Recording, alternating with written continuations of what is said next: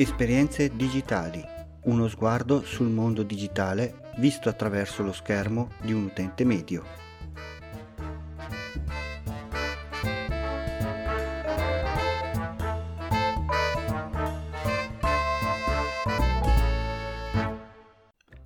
Salve a tutti, benvenuti da Capo Geek e bentrovati all'episodio numero 18 di Esperienze Digitali. Oggi sono felicissimo in quanto abbiamo la nostra prima recensione a 5 stelle su iTunes. Quindi ringrazio pubblicamente Andrea Ciraulo che ci scrive Buona la prima, il podcast di Capo Geek è appena nato ma è già ricco di episodi molto fruibili sotto forme di piccole pillole digitali, decisamente adatto per chi vuole aumentare le proprie skill nel mondo digital. Grazie di cuore ma soprattutto devo ringraziarlo due volte perché grazie al suo progetto Passione Podcast se ora state ascoltando le puntate di questo podcast. Se anche voi avete in progetto di realizzare un podcast o volete approfondire l'argomento, allora vi consiglio di ascoltare Passione Podcast. E un grazie speciale a tutti gli ascoltatori di esperienze digitali perché in poco più di due settimane abbiamo superato quota 200 tra ascolti e download. Un grazie a tutti per la fiducia. Ma veniamo ora all'argomento di questa puntata. Oggi mia moglie deve prendere un aereo per recarsi a Barcellona per un addio al celibato di una sua amica. Quindi volevo cercare un sito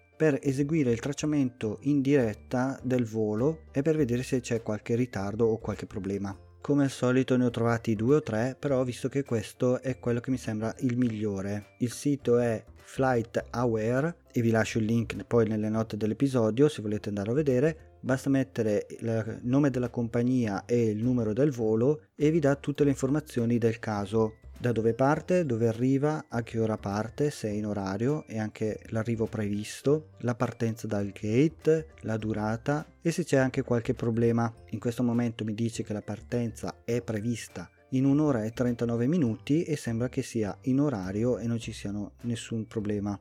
In più ha una mappa nel quale traccia in tempo reale la posizione dell'aereo una volta partito fino alla sua destinazione.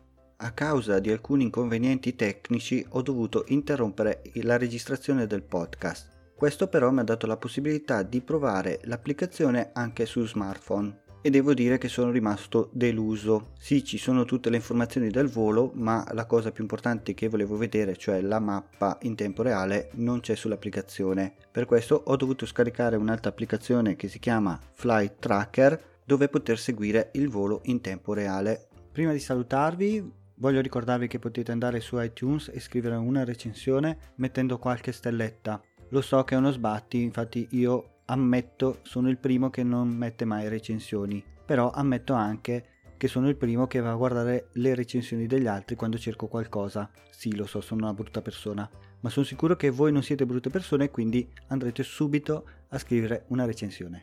E come ultimissima nota, volevo dire che sono molto contento perché finalmente sono riuscito a fare uno streaming video di un gameplay di un gioco, in questo caso Batman, e a postare anche il video su YouTube. Quindi il mio sogno piano piano inizia a prendere forma.